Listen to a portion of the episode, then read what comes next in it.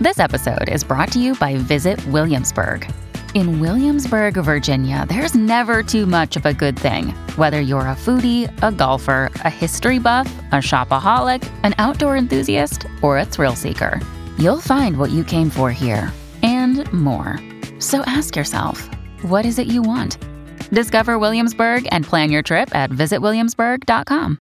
Mom deserves the best, and there's no better place to shop for Mother's Day than Whole Foods Market. They're your destination for unbeatable savings, from premium gifts to show-stopping flowers and irresistible desserts. Start by saving 33% with Prime on all body care and candles. Then get a 15-stem bunch of tulips for just $9.99 each with Prime. Round out Mom's menu with festive rosé, irresistible berry chantilly cake, and more special treats. Come celebrate Mother's Day at Whole Foods Market.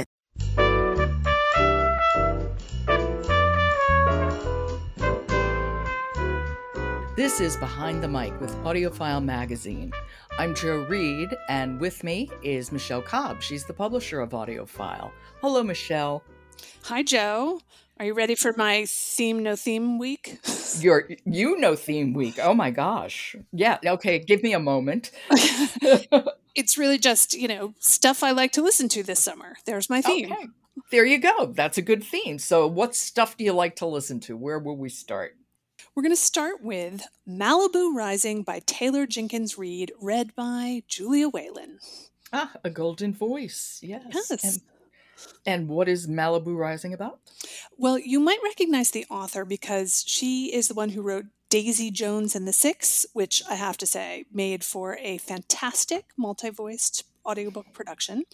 Uh, this is a more standard experience, but Julia Whelan brings all the goods to it. She takes us to Malibu. We meet the four Riva siblings, Nina, Jay, Hud, and Kit, and they are throwing quite a party, which is an annual event for them. Okay. Is this a book for young adults? No, no. Okay. Because you, you could see how that's a young adult premise, yeah?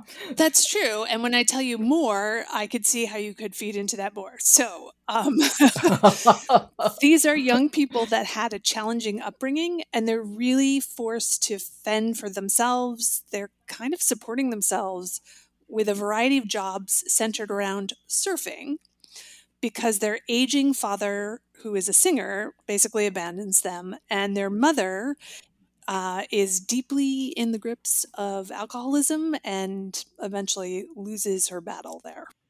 And about how old are the kids? I mean, just an age range, not not the age of each. So the oldest one is like a late teen, I think, when that happens. Uh, maybe not even a late teen, but you know, is a teenager, and she has a lot on her shoulders, really, truly. so, but again, it's not really, I wouldn't say it's a coming of age story in that way. We're bouncing back and forth between the preparations for the party and the original story of Mick and June, the two parents meeting. And it's basically a book about relationships that is unfolding in this fantastic setting, and it all goes up in flames. Literally, I'm assuming. Yes, exactly. Yeah. it's also a really good story and it's a great performance. So, so let's hear some. Yes. So, here is a little bit about the mother, June, her life as a teen. So, we're going way back to where, you know, the problems begin. Uh-huh. This is Malibu Rising by Taylor Jenkins Reid, read by Golden Voice Julia Whelan. Theo ran the fryer, Christina ran the Register, and on nights and weekends it was June's job to wipe down the tables and mop the floors. Pacific Fish was both June's duty and her inheritance. When June's mother vacated that spot at the counter, it was expected that it would be June's body that filled it. But June felt destined for bigger things, even at 17. June beamed on the rare occasion that a starlet or director would come into the restaurant.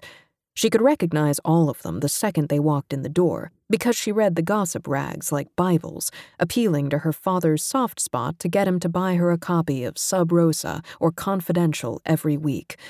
When June scrubbed ketchup off the tables, she imagined herself at the Pantages Theater for a movie premiere When she swept the salt and sand off the floors, she wondered how it might feel to stay at the Beverly Hilton and shop at Robinson's.